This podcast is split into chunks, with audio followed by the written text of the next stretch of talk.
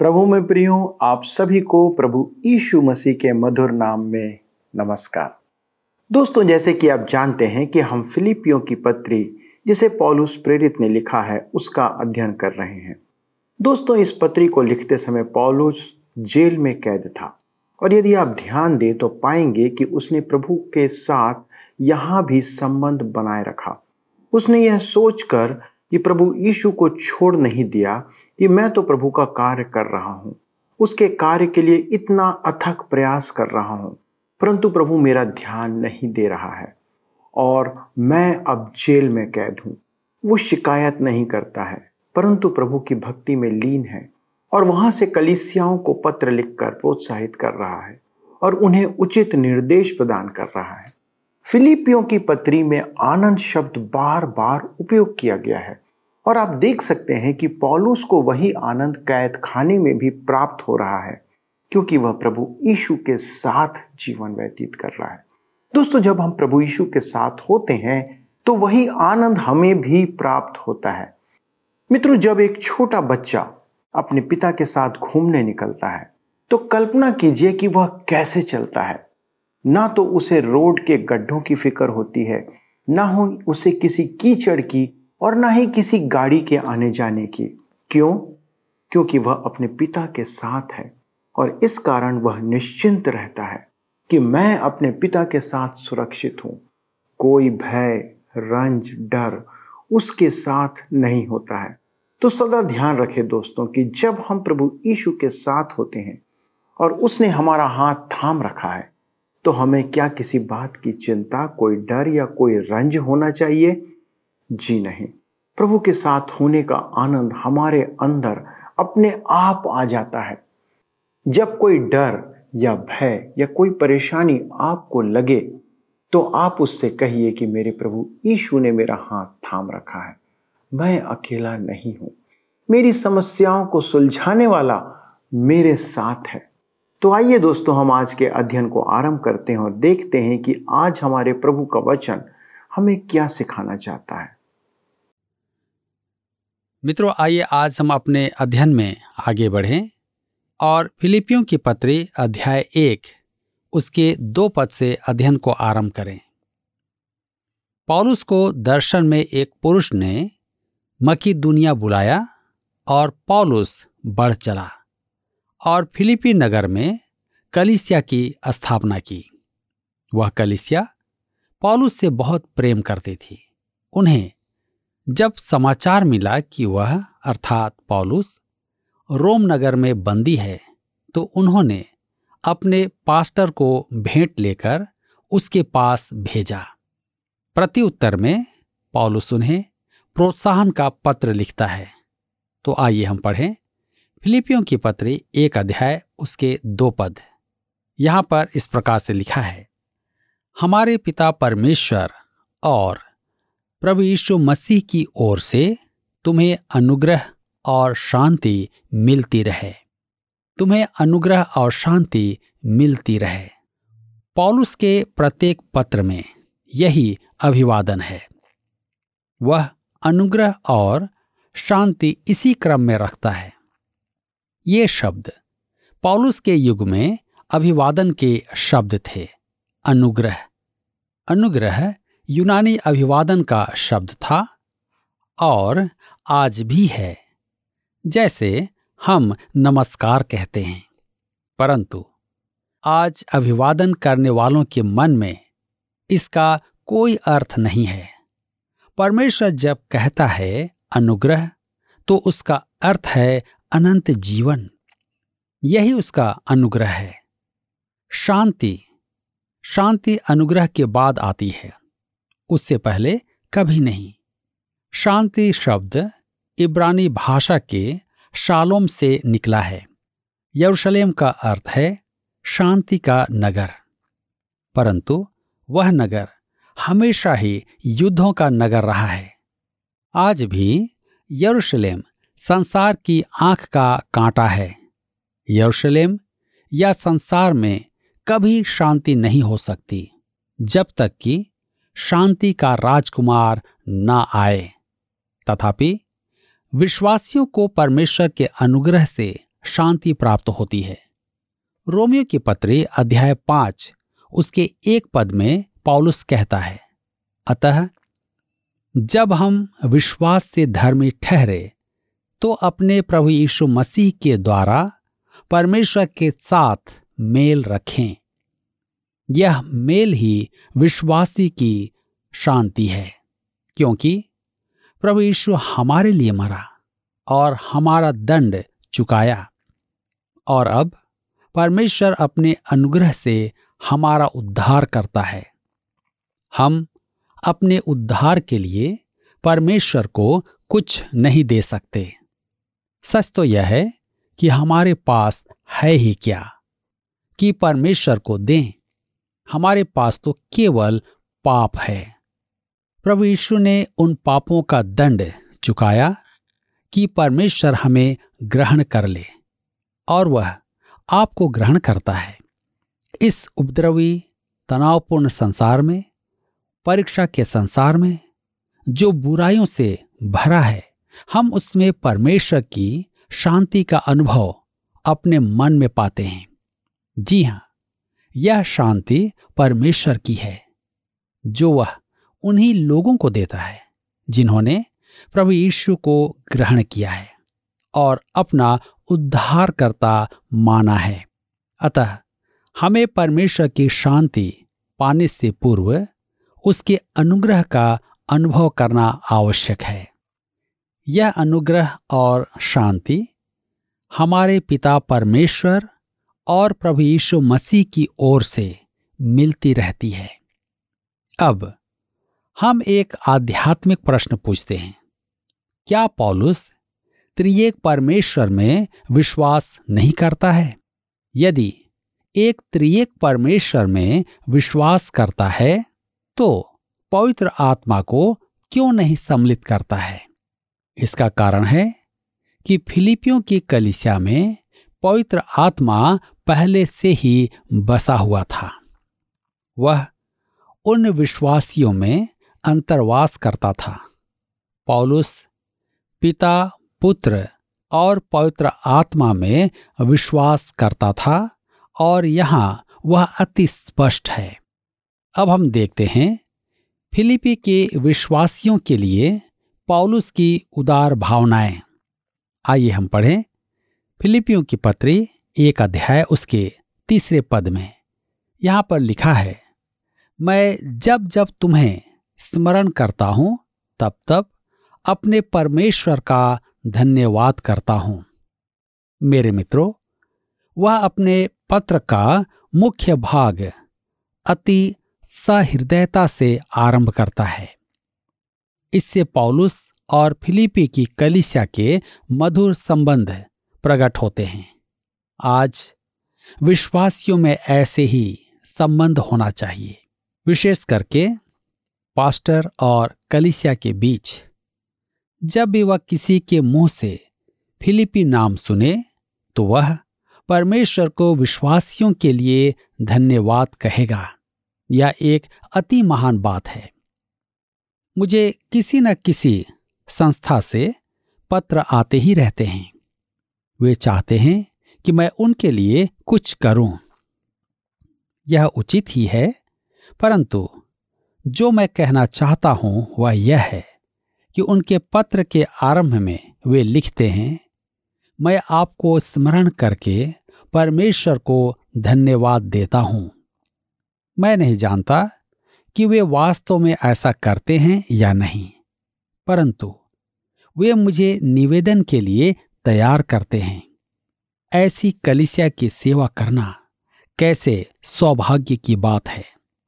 और ऐसा व्यक्ति होना भी एक महान बात है, जिसके विषय में ऐसा वाक्य कहा जाए। जब जब तुम्हें स्मरण करता हूँ, तब तब अपने परमेश्वर को स्मरण करता हूँ। यदि पौलुस उस कलिसिया के लिए और कुछ न कहे तो उसकी प्रशंसा में इतना ही बहुत है। पौलुस के अन्य पत्रों को आप पढ़ेंगे तो उसने किसी भी कलिसिया के लिए ऐसा नहीं लिखा था। न तो गलातिया प्रदेश की कलिसियाओं को और न ही कुरिंथ नगर की कलिसिया को।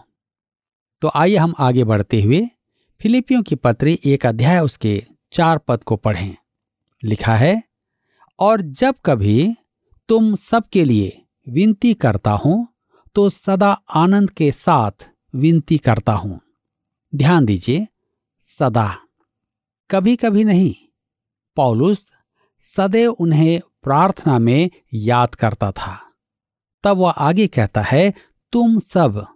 अर्थात, पौलुस फिलिपी की कलिसिया के प्रत्येक सदस्य को प्रार्थना में स्मरण रखता था। इस पत्र के अंत में हम देखेंगे कि उनकी कलिसिया में दो महिलाओं में थोड़ा मनमुटाव था, योदिया और सुंतखे में। पॉलुस ने अपनी पत्री में संपूर्ण कलिसिया को स्मरण किया कि कोई यह न कहे कि पौलुस ने हमें लिखा है तुम्हें नहीं। तब हम देखते हैं, आनंद के साथ विनती करता हूँ। बेनगल के अनुसार पौलुस के कहने का अर्थ था, मैं आनंद करता हूँ, तुम भी आनंद करो। पॉलुस की बंदी अवस्था पर ध्यान दें। तो हमें एक बात स्पष्ट होगी कि उसका यह कहना कैसी अद्भुत बात है। वह रोम में कारावास में था और उस युग के कारावास पाँच सितारे होटल की तरह नहीं थे, वे काल कोठरी होते थे। तथापि, आनंद शब्द इस पत्र में 19 बार आया है। परंतु मेरे विचार में इस पत्र को आनंद का पत्र नहीं कह सकते। यदि हम ऐसा शब्द खोजें जो सबसे अधिक काम में लिया गया है तो हमें प्रभु यीशु का नाम लेना होगा, क्योंकि वह शब्द चालीस बार से ज़्यादा इस पत्र में आया है। वह इस पत्र का केंद्र भाग है। वही तो है जो आनंद का स्रोत है। अतः हमें आनंद की अपेक्षा प्रभु यीशु पर ध्यान देना होगा। जैसा हम आगे देखेंगे, मसीही जीवन का आधार प्रभु यीशु से संबंधित है। मसीही जीवन शैली उससे संबंधित है। मसीही जीवन का मोल उससे संबंधित है। मसीही जीवन का सामर्थ्य ही वह है। सच तो यह है कि विश्वासी के जीवन का आनंद प्रभु यीशु के साथ व्यक्तिगत जीवन है। मेरे प्रियो, हम कलिसिया में बाहरी साधनों से आनंद लाना चाहते हैं। हम कार्यक्रमों का आयोजन करके सबको आमंत्रित करते हैं। आओ और आनंद लो। हम भोज का आयोजन करते हैं और कहते हैं, आनंद आ गया। सच तो यह है कि आनंद बाहरी बातों पर निर्भर नहीं करता है। सच्चा आनंद मनुष्य की आंतरिक अवस्था पर निर्भर करता है। जीवन के प्रति उचित दृष्टिकोण पर निर्भर करता है। यदि आप अपने जीवन के प्रति शिकायत और कुड़कुड़ाहट रखते हैं तो आपको निश्चय ही आनंद प्राप्त नहीं होगा। जी हाँ, आप कलिसिया के भोज में उपस्थित हो सकते हैं और मनोरंजन भी कर सकते हैं, परंतु वह सच्चा आनंद नहीं है। पर यदि हम परमेश्वर की इच्छा में हैं, चाहे परिस्थितियाँ कुछ भी हों तो वह सच्चा आनंद है। पॉलुस उन्हें लिखता है जब कभी तुम सबके लिए विनती करता हूँ तो सदा आनंद के साथ विनती करता हूँ। पॉलुस के लिए प्रार्थना का समय, यातना का समय नहीं था। उसने यह नहीं लिखा, मुझे तुम्हारे लिए प्रार्थना का कष्ट उठाना पड़ता है। नहीं, उसने कहा, मैं बंदी गृह में हूँ। तुम्हारे लिए प्रार्थना करना बड़े आनंद की बात है। मेरे फिलिपी के भाइयों, ऐसा करने से मुझे आनंद प्राप्त होता है। अब उन्हें यह बताकर कि वह उनके लिए परमेश्वर को धन्यवाद देता है, वह उसका कारण भी बताता है। आइए देखें फिलिपियों की पत्री एक अध्याय उसके पाँच पद में।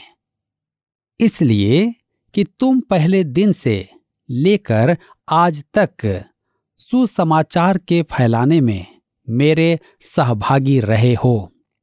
ध्यान दीजिए, सुसमाचार के फैलाने में मेरे सहभागी। अब हम इस पत्र के एक अत्यधिक महत्वपूर्ण शब्द को देख रहे हैं और हमें इसे अनदेखा नहीं करना है।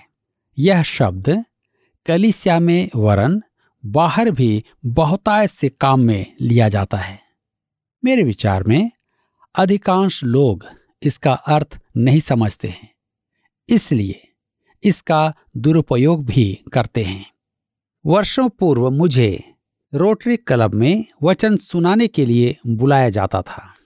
उस क्लब का अध्यक्ष बड़े दिन या ईस्टर पर मुझे सुसमाचार सुनाने के लिए आमंत्रित करता था। वह एक मसीही डॉक्टर था। वक्ता के आसन पर लिखा होता था, भोजन, मनोरंजन, सहभागिता। ये तीन बातें आरंभिक कलिसिया की थीं और मेरे विचार में रोटरी क्लब को ऐसी गरोक्ति नहीं करना चाहिए था। भोजन के लिए तो उनके पास मुर्गी और सख्त मटर होते थे और मनोरंजन के लिए अशिष्ट चुटकुले। उनकी सहभागिता थी, किसी की पीठ पर हाथ रख कर कहना, हेलो दोस्त, व्यापार कैसे चल रहा है? बाइबल के अर्थ में, यह सहभागिता नहीं थी। यूनानी भाषा के कोनोनिया शब्द का अर्थ है, विश्वासियों द्वारा मसीह की बातों को बांटना। बाइबल में सहभागिता का अर्थ है विश्वासियों द्वारा मसीह की बातों को बांटना। सहभागिता में तीन बातें होती है। पहला, मसीह के संबंध में महान सत्यों को बांटना। दूसरा, मसीह के लिए सहकर्मी होना। यही कारण है कि जब पौलुस सहभागिता शब्द का उपयोग करता है, तब वह एक साथ प्रभु के किए बाइबल पढ़ना बाइबल अध्ययन करना या एक साथ प्रार्थना करना या प्रभु भोज खाना या भेंट उठाने को कहता है। पॉलुस इन सब बातों को सहभागिता कहता है, जिसका परिणाम होता है तीसरा। तीसरा, मधुर सहभागिता। मसीह के संगी होना, यही सच्ची सहभागिता है। मेरे प्रियो पॉलुस कहता है कि वह कलिसिया उसकी सहभागी थी। उसने उन्हें सुसमाचार सुनाया था। उन्होंने सहानुभूति से पूर्व पॉलुस को भेंट भेजी थी और उसकी भौतिक आवश्यकताओं की पूर्ति सदा ही की थी और जब वे एक साथ थे, तब उनमें मधुर संगति थी। कहता है, पहले दिन से लेकर आज तक पॉलुस ने पहले ही दिन से उनकी अति उत्तम संगति का आनंद उठाया था। उस दिन उसकी भेंट लुदिया और उसके साथियों से नदी के किनारे हुई थी, जब वे वहाँ प्रार्थना कर रहे थे। मेरे मित्रों, आज मैं आपसे पूछना चाहता हूँ कि आपकी सहभागिता किस प्रकार की है? क्या आप सचमुच में आनंद उठाते हैं? या आप यूँ ही अपने समय को मनोरंजन के तौर पर गंवाते हैं? आज पॉलुस फिलिपियों के पत्री के द्वारा हमें इन्हीं महत्वपूर्ण बातों को समझा रहा है, ताकि हम उसमें आनंदित रहें। हम उसके सत्य को बांटें। प्रभु आज के इस वचन के द्वारा आप सबको बहुताय से आशीष दे। दोस्तों, मुझे निश्चय है कि आप इन अध्ययनों का नित्य लाभ उठा रहे हैं। और इस कार्यक्रम के बारे में मैं आपसे आशा करता हूँ कि आप अन्य लोगों को भी इसके बारे में बता रहे हैं, जिससे उन लोगों को भी कार्यक्रम का लाभ प्राप्त हो सके। प्रियो, हमें अपनी सहभागिता को बढ़ाना है। हमारी कलीसिया के लोग, हमारे कर्मचारियों और अपने परिवार तथा मित्रों को भी प्रभु यीशु मसीह की आवश्यकता है। क्या आप उनके साथ प्रभु यीशु मसीह का समाचार या सुसमाचार बांट रहे हैं? दोस्तों, ध्यान रखें कि आज हमारे जवान बच्चों को आपकी आवश्यकता है। ज़रूरत यह नहीं कि आप उन्हें सिखाएँ या कुछ समझाएँ, पर आवश्यकता यह है कि हम उन जवान बच्चों के सामने एक आदर्श जीवन प्रस्तुत करें। क्या आपके परिवार में प्रभु यीशु मसीह की चर्चा होती है? या सिर्फ़ हम चर्च में ही अपना ध्यान प्रभु यीशु पर लगाते हैं। आवश्यकता आज यह है कि जब हमारे बच्चे गलती करें तो हमें उन्हें परमेश्वर के वचन से सिखाने के बाद उनके लिए निरंतर प्रार्थना करने की आवश्यकता है और परमेश्वर स्वयं उन्हें संभाल लेगा। मित्रों, यदि आप नहीं बोल सकते तो उन्हें इस कार्यक्रम में देखने के लिए या सुनने के लिए प्रोत्साहित करें। और मेरा विश्वास है कि परमेश्वर का वचन स्वयं उनसे बातें करेगा। मैं प्रार्थना करता हूँ कि प्रभु स्वयं हमारे जवान बच्चों की अगुवाई और सुरक्षा प्रदान करे और अपनी शांति उनके जीवन में प्रदान करें। अपनी सारी चिंता आप परमेश्वर पर ढाल दीजिए। आइए प्रार्थना करें। स्वर्गीय पिता, हम धन्यवाद देते हैं आपके अनुग्रह और दया के लिए। इन अद्भुत शिक्षाओं के लिए जो निरंतर हमसे बातें करती हैं। पिता परमेश्वर, हमारे साथ आपकी उपस्थिति इस संसार में एक अद्भुत अवसर है कि प्रभु हम बिना डर, भय, रंज, दुख, मुसीबत के संसार के अंदर जीवन व्यतीत कर सकते हैं। प्रभु, आज हमारे कितने ऐसे दर्शक हैं जो ऐसी ही परिस्थितियों में जीवन जी रहे हैं, जिनके जीवन में किसी न किसी प्रकार का भय है। वे दुखी हैं, परेशान हैं। कई बार बीमारियों की परेशानी, पैसों की तंगी, नौकरी की चिंता, बच्चों की फ़िक्र, ऐसे अनेक समस्याएँ हैं प्रभु, जो हमारे इन दर्शकों के जीवन में हो सकती हैं। हम नहीं जानते, परंतु प्रभु आप जानते हैं। उनके हृदय की वेदना को आप जानते हैं प्रभु। आज हमारी विनती है प्रभु आपसे, आप उनके जीवन में शांति ले आए, सभी दुख को दूर करें, उनके आंसुओं को आप पोछ डालें प्रभु, और उनके दुख को आनंद में बदल दें, क्योंकि प्रभु हमने यही सीखा है कि प्रभु का आनंद हमारी सामर्थ है, जो कि इस पत्री का विशेष संदेश है, जिसके द्वारा से प्रभु हम चाहते हैं कि वही आनंद आप हमारे इन सभी दर्शकों के जीवन में भर दें और अपनी महिमा उसके द्वारा प्रकट करें। धन्यवाद देते हैं पिता, प्रार्थना सुनने के लिए ईशु के नाम से मांगते हैं। आमीन। दोस्तों, मुझे पूरा विश्वास है कि आज के अध्ययन से आपने आशीष प्राप्त की है। यदि कोई प्रश्न है जो अभी भी आपके जीवन में उठ रहा है तो हम आपकी सहायता करना चाहते हैं। कृपया फ़ोन या एसएमएस के द्वारा हमसे संपर्क करें, जिसका हमें सदा इंतज़ार रहता है। अगले प्रसारण में इस अध्ययन को आगे बढ़ाएँगे और परमेश्वर के वचन से और कुछ बातों को सीखेंगे। तब तक परमेश्वर के साथ चलते रहें और उसको अपना सारा बोझ उसके ऊपर डाल दें। प्रभु आपको आशीष दे।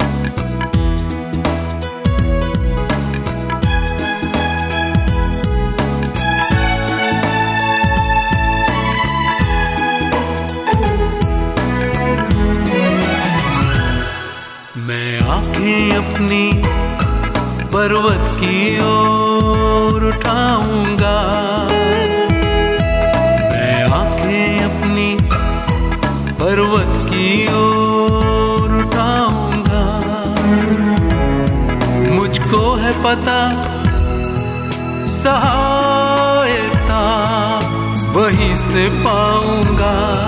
मुझको है पता, सहायता, वहीं से पाऊँगा। मैं आँखें अपनी पर्वत की ओर